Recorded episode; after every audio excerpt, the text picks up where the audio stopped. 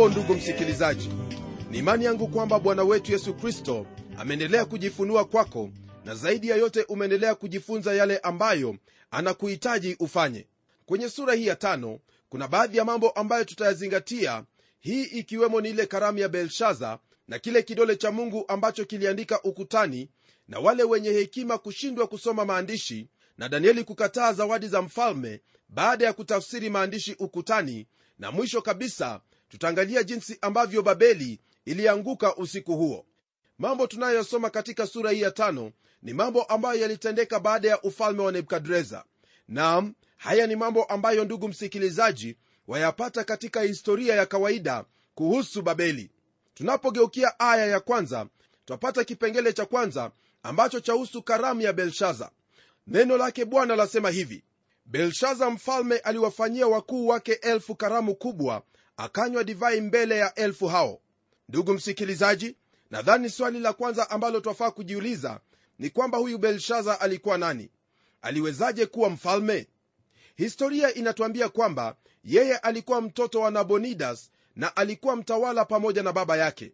Baada ya kifo chake nebukadreza mtoto wake wa pekee aliyeitwa evil merodaki alichukua utawala mnamo mwaka wa 561 kabla ya kuzaliwa kwa kristo waweza kupata habari hizo katika kile kitabu cha wafalme wa pili sura ya 25 aya ile ya 27 huyu evil moredaki aliuawa na nergal shareza aliyekuwa mume wa mmojawapo ya kati ya binti za nebukadreza akachukua mamlaka na kutawala mnamo mwaka wa 559 kabla ya kuzaliwa kwa kristo. Baada yake mtoto wake ndiye aliyerithi utawala lakini aliuawa na huyo nabonidas ambaye alikuwa ni mfalme wa mwisho wa babeli. Mfalme huyu alitumia muda mrefu akiwa nje ya babeli akishambulia nchi zingine mbali zaidi. Hebu tukumbuke kwamba huyu nabonidas alikuwa mume wa mojawapo wa binti za nebukadreza. Wakati mfalme huyu alipokuwa nje akifanya shughuli zake huyu mtoto wake belshaza ndiye alibaki akitawala kama mfalme wa babeli. Ndugu msikilizaji mambo haya yanaonyesha ukweli wa maneno ya nabii yeremia aliyosema katika kitabu cha yeremia sura ya 27 aya ile ya 6 na 7 ambayo yasema hivi na sasa nimetia nchi hizi zote katika mkono wa nebukadreza mfalme wa babeli mtumishi wangu. Na wanyama wa mituni pia nimempa wamtumikie na mataifa yote wamtumikie yeye na mwanaye na wana wa mwanawe hata utakapowadia wakati wa nchi yake mwenyewe ndipo mataifa mengi na wafalme wakuu watamtumikisha yeye. Ndugu msikilizaji kwa lugha nyingine neno hili linatuambia kwamba ufalme huu ungeendelea kwa njia ya watoto na wajukuu wa nebukadreza. Baada yao utawala wa babeli kama kichwa cha dhahabu utafika mwisho. Wakati mambo haya yaliyomo katika sura ya tano yalipokuwa yakitendeka nabonidas alikuwa vitani na mtoto wake ndiye alikuwa akitawala babeli wakati huo. Tunaona kwamba belshaza alimwambia danieli kwamba atampa mamlaka na kumfanya mtawala watatu katika utaratibu wa mamlaka katika babeli nam sababu ni kwamba yeye alikuwa wa pili kwa utaratibu wa utawala akimfuata baba yake. Wakati wa karamu ya mfalme belshaza jemedari kobraya kutoka nchi ya umedi alikuwa anazingira mji wa babeli. Mfalme belshaza aliandaa karamu na wakanywa mvinyo ingawa walijua kwamba jeshi la adui liko nje ya mji wao. Jambo hilo laonyesha kiburi katika maisha ya kijana huyo na pengine alifikiri kwamba mji huo ulikuwa ngome imara kwa sababu nebukadreza alikuwa ameujenga mji huo uwe kama ngome ili kuzuia adui kuuteka. Huenda karamu ambayo huyu mfalme aliifanya ilikuwa ni njia ya kuwatia moyo watu wake na pengine kumwonyesha adui aliyekuwa nje ya mji kwamba hajali chochote juu yake. Ndiposa tuambiwa kwamba walianza kunywa mvinyo. Mvinyo hutumiwa na watu dhaifu ndugu yangu na katika nchi yetu mvinyo ni adui mkubwa sana wa wanadamu.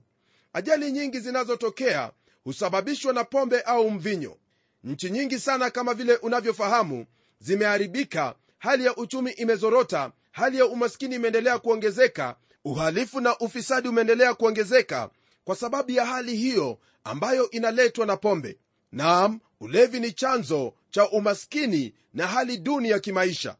Mfalme belshaza alianza karamu yake kwa kuwapa watu pombe ili walewe ndipo waweze kufurahia ile karamu. Msikilizaji tunapogeukia aya ile ya pili na ya tatu neno lake bwana liendelea kwa kutwambia hivi. Belshaza alipokuwa akionja ile divai akaamuru wavilete vile vyombo vya dhahabu na fedha ambavyo baba yake nebukadreza alivitoa katika hekalu lililokuwa yerusalemu ili kwamba mfalme na wakuu wake na wake zake na masuria wake wapate kuvinywea. Basi wakavileta vile vyombo vya dhahabu vilivyotolewa katika hekalu ya nyumba ya mungu iliyokuwako yerusalemu na mfalme na wakuu wake na wake zake na masuria wake wakavinywea. Kwa mujibu wa maandiko haya ndugu msikilizaji ni wazi kwamba huyu belshaza hakuwa anadharau yule adui aliyeuzingira mji tu bali sasa baada ya kulewa anatenda jambo ambalo hata babu yake asingelidhubutu kulifanya. Naam alivichukua vyombo vya hekalu na kuvitumia kunywea. Wakati ambapo nebukadreza aliuteka ule mji wa yerusalemu yeye alikuwa mzee na mpagani kabisa lakini alipomjua mungu wa mbinguni alivichukua vile vyombo vya hekalu na kuviweka katika nyumba yake ya kuhifadhia vitu. Pengine belshaza alikuwa kijana aliyelelewa katika jumba hilo la mfalme. Huenda pia aliona vile vyombo lakini alikatazwa kuvigusa. Ila sasa aliamua kuvitoa na kuvitumia kunywea mvinyo pamoja na wakuu wake na wake zake na masuria wake. Vyombo hivi vilikuwa vitakatifu kwa kuwa vilikuwa vimewekwa wakfu kwa ajili ya bwana mungu. Lakini kwa kutenda jambo kama hilo belshaza alikuwa anamwonyesha mungu dharau la wazi wazi siku hizi ndugu msikilizaji pia kuna watu ambao wanamwonyesha mungu madharau wazi wazi kwa matendo yao. Pengine kuna wakati unapojiuliza ni kwa nini mungu haleti adhabu mara moja juu ya watu kama hao? Lakini fahamu kwamba rafiki yangu mungu anao muda wa kutosha. Yeye atafanya sawasawa na jinsi alivyomfanyia belshaza kwa wakati wake naam belshaza alijua kwamba nebukadreza alimjua mungu wa mbinguni na kwamba alisujudu na kuliheshimu jina lake. Lakini yeye alichotaka kufanya ni kumtukana na kumdharau mungu. Kila mtu katika karamu hiyo alikuwa amelewa sana wakati huo na hawakuwa na adabu au nidhamu yoyote ile. Kwa hiyo walitenda jinsi kila mmoja alivyotaka.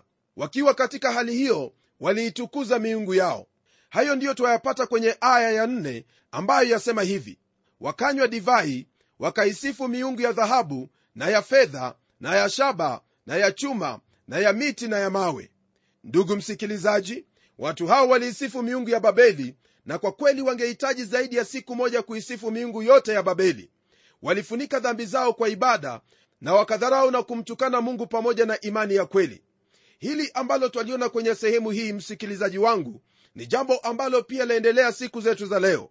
Nam watu wanapokutana hata kama wanataka kufanya jambo lolote lile wanajifanya kwamba wao wana dini sana mioyoni mwao. Yaani ni watu ambao wamedinika na hivyo kuanza hata na maombi na kisha baadaye kufanya mambo ambayo kwa hakika ni mambo ya kumudhi mungu mambo ambayo ni chukizo mbele zake mungu. Iwapo wewe ni mtu ambaye unafanya mambo kama yale napenda kukutahadharisha kwamba hukumu yake mungu ii juu yako maana mungu siyo rika yako na wala mungu siyo wa ukoo wako bali mungu ni mungu na hakuna yeyote ambaye iwaweza kumdharau au kumtukana na akwepe na hilo. Ndugu msikilizaji jiepushe na mambo kama yale na iwapo utaomba omba ukijua kwamba kile ambacho wataka kutenda ni tendo ambalo litamtukuza na siyo tendo ambalo litakuwa la kumdharau au kumdhihaki. Kwenye aya ya tano ndugu msikilizaji neno lake bwana latuingiza kwenye kipengele hicho ambacho chahusu kidole cha mungu kilichoandika pale ukutani. Neno la bwana lasema hivi kwenye aya hii ya tano. Saa hiyo hiyo vikatokea vidole vya mkono wa mwanadamu vikaandika katika chokaa ya ukuta wa nyumba ya enzi ya mfalme mahali palipo kikabili kinara naye mfalme akakiona kitanga cha ule mkono ulioandika. Ndugu msikilizaji sasa mungu anaingilia mambo hayo yeye mwenyewe hakusema na mtu huyu kwa ndoto wala maono kwa sababu hakutaka kuwasiliana naye moja kwa moja. Mungu alikuwa amechukizwa na madharau ya huyu mtu ambayo alikuwa nayo juu yake na juu ya mbingu na yale yote ambayo alikuwa ameyafanya. Ndipo akaandika ukutani mwa nyumba ile ya kifalme. Msikilizaji mungu alifanya jambo hilo kwa hasira na ghadhabu. Ninaamini kwamba aliyeandika ukutani ni yule yule aliyeandika mchangani wakati mwanamke mzinzi alipofikishwa mbele zake. Waweza kusoma habari hizo katika kitabu cha yohana sura ile ya 8 kwanzia aya ya kwanza hadi ile aya ya 11 katika tukio hilo aliandika ujumbe wa msamaha lakini hapa kwenye hiki kitabu cha danieli anamwandikia belshaza ujumbe wa kuangamizwa kwake. Belshaza alikuwa amemwasi mungu wa mbinguni na danieli alieleza hivyo wazi kabisa. Nam neno lake bwana latuambia hivi kwenye aya ya sita. Ndipo uso wa mfalme ukabadilika fikira zake zikamfadhaisha viungo vya viuno vyake vikalegea magoti yake yakagongana. Rafiki msikilizaji jambo hili ambalo twalisoma kwenye aya hii ya sita laonyesha waziwazi kwamba hata kama ni mfalme au iwe ni mtu wa kawaida huyo ni mtu mwanadamu tu na kuna mambo ambayo yaweza kumtisha hata viuno kulegea na magoti kugongana. Ndugu msikilizaji ningependa kukwambia kwamba belshaza alishindwa kusimama. Hata kama yeye alikuwa ni mlevi ulevi wake naamini kwamba ulimalizika kabisa wakati huo. Lakini bado hawezi kusimama kwa sababu mambo aliyoyaona yalimtia uoga karibu ya kufa. Hili ndugu msikilizaji ni funzo kwetu kwamba hakuna lolote ambalo twaweza kufanya iwe umemwamini yesu kristo au iwe haujamwamini yesu kristo ambalo mungu hawezi kukuhukumu kwalo. Na iwapo ulikuwa ukijifikiria kuwa wewe ni jabali basi hebu tazama huyu mfalme hapa. Mfalme viuno vimelegea miguu zinagongana gongana yani hawezi kusimama. Kwa nini? Kwa sababu kuna maandishi ukutani. Lile ambalo napenda kukuelezea msikilizaji wangu ni hili kwamba chochote ambacho unachokifanya fanya kwa unyenyekevu. Tazama tena kwa mara nyingine tena twaona kwamba kiburi na kutakabari humfanya mtu kuanguka vibaya mno. Nam hilo ndilo ambalo twaliona katika sehemu hii. Ndugu yangu hauna hasara wakati wowote ule unapofanya mambo yako kwa unyenyekevu mbele zake mungu.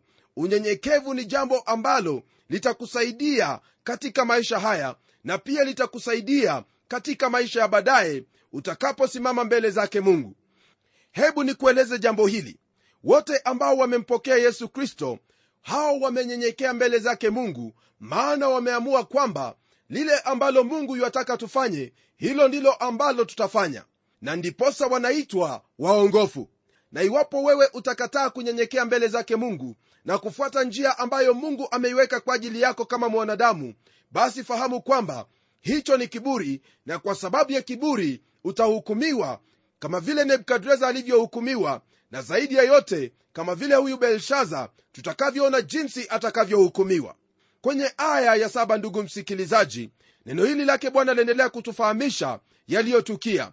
Nalo neno lasema hivi mfalme akalia kwa sauti kubwa akaamuru waletwe wachawi na wakaldayo na wanajimu.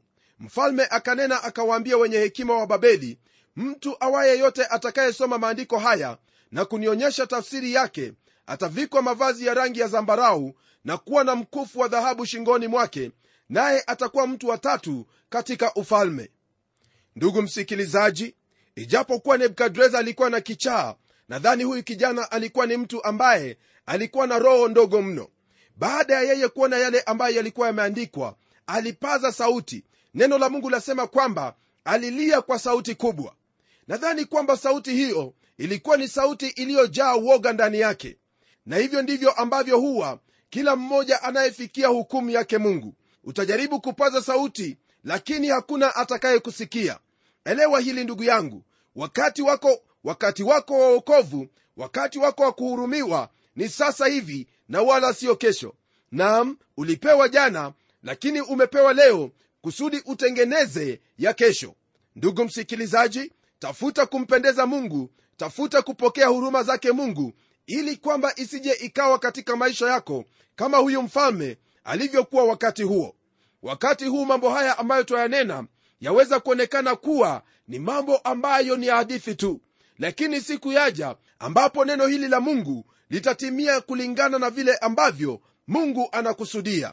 Lililopo kwako wewe ni kuweza kupokea neno hili na kulishika katika moyo wako na kuishi kulingana na neno hili rafiki yangu kwenye aya hiyo ambayo tumeisoma aya hiyo yatuonyesha kwamba zawadi kubwa kuliko zote hapa ni kwamba huyo mtu atakayesoma yale maandiko na kumpa mfalme tafsiri yake atakuwa watatu katika ufalme.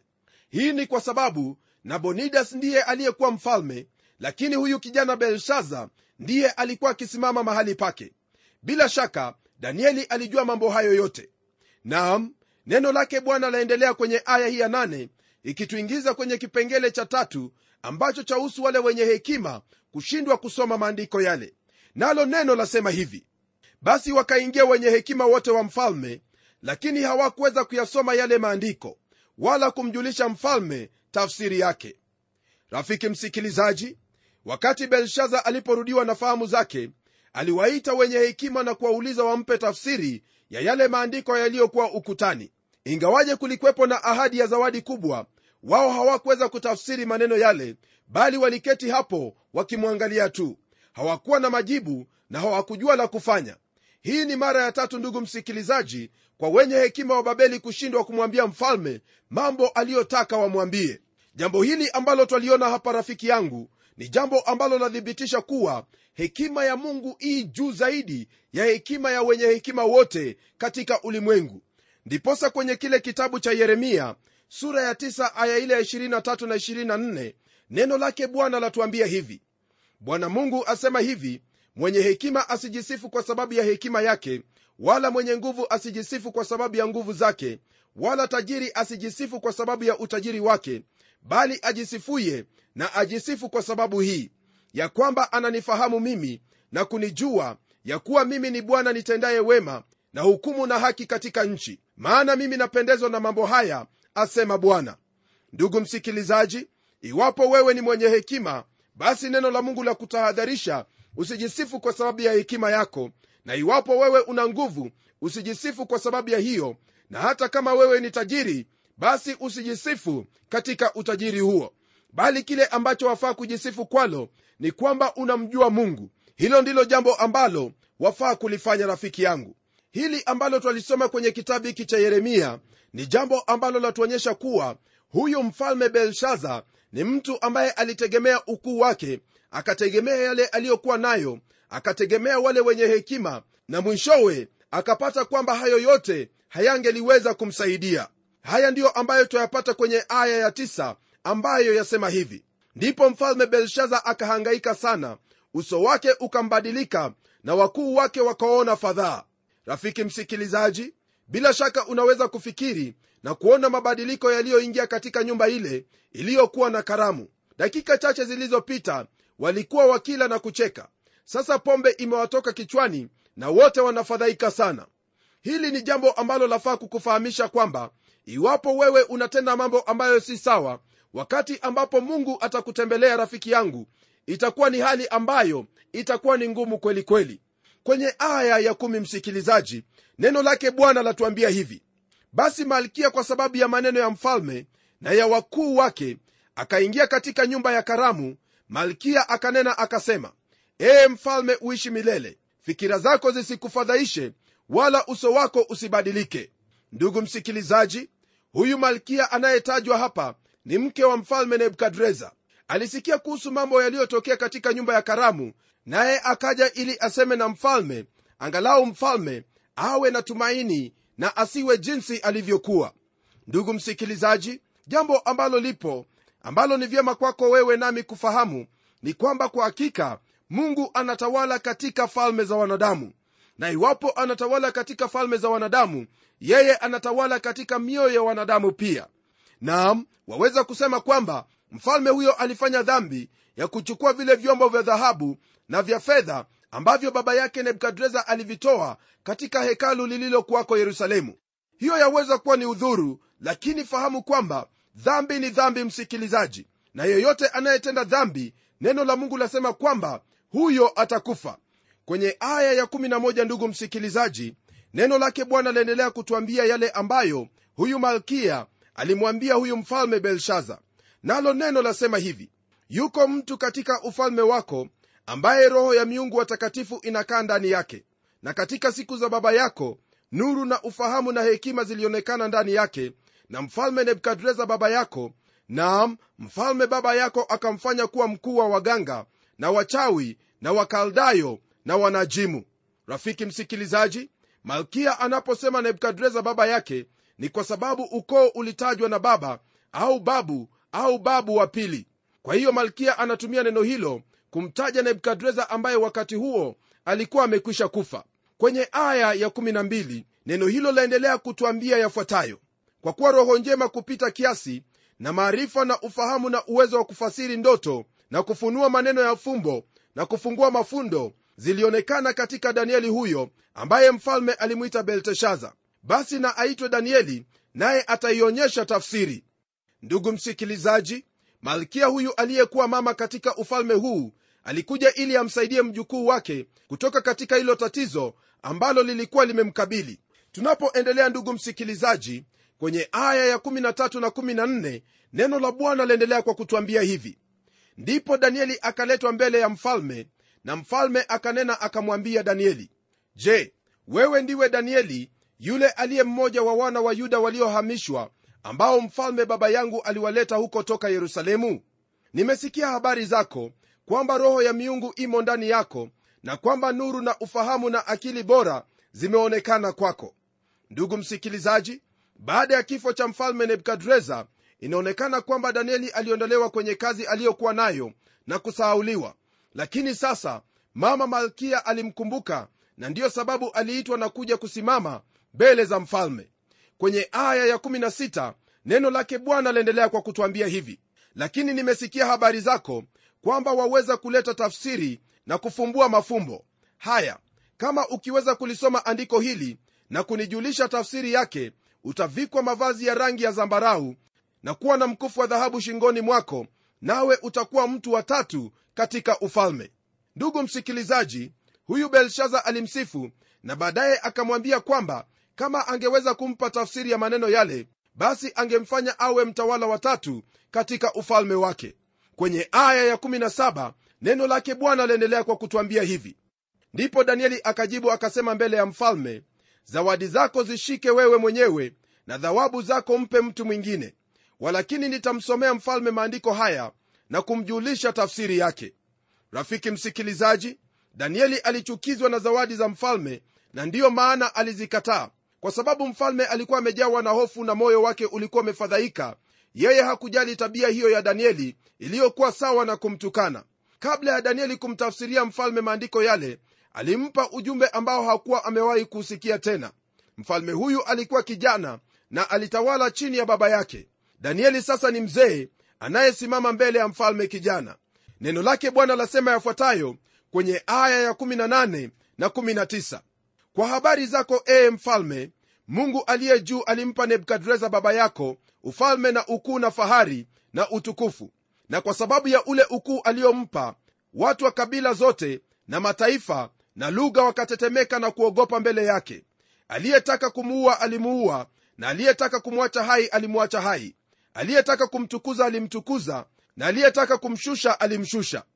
Rafiki msikilizaji nebukadreza alikuwa ni mfalme ambaye alitawala kwa mabavu na alitawala dunia yote wala hakutakuwepo na mwingine kama yeye hadi wakati ambapo mpinga kristo atachukua mamlaka. Ndugu msikilizaji haya ambayo twayaona hapa ni mambo ambayo kwa hakika yafaa tuyazingatie na kujiuliza sisi wenyewe twaelekea upande upi. Rafiki yangu mimi nataka kuomba pamoja nawe kwa kuwa najua kwamba mungu amenena pamoja nawe na wewe u tayari kabisa kuenenda kwa utii na unyenyekevu mbele zake. Hebu tuombe. Baba mfalme katika jina la mwanao yesu kristo na kushukuru kwa ajili ya fursa hii njema ambayo umezidi kutufundisha mambo makuu mambo ambayo bwana tusipoyazingatia maishani mwetu basi tutakuwa na hasara. Ni ombi langu kwamba ndugu yangu msikilizaji ataishi kwa jambo hili kwamba ni vyema atii na kunyenyekea mbele zako kwa kulitii neno hili na kuishi kulingana na neno hili yani neno ambaye ni kristo yesu. Najua kwamba bwana utamwezesha ili awe ushuhuda wa yale ambayo anayasikia sasa hivi. Naomba haya katika jina la yesu kristo ambaye ni bwana na mwokozi wetu. Amen. Rafiki msikilizaji lile ambalo umejifunza ndilo ambalo utalitia maanani na kulizingatia katika maisha yako. Hadi kipindi kijacho mimi ni mchungaji wako jofre wanjala munialo na neno litaendelea.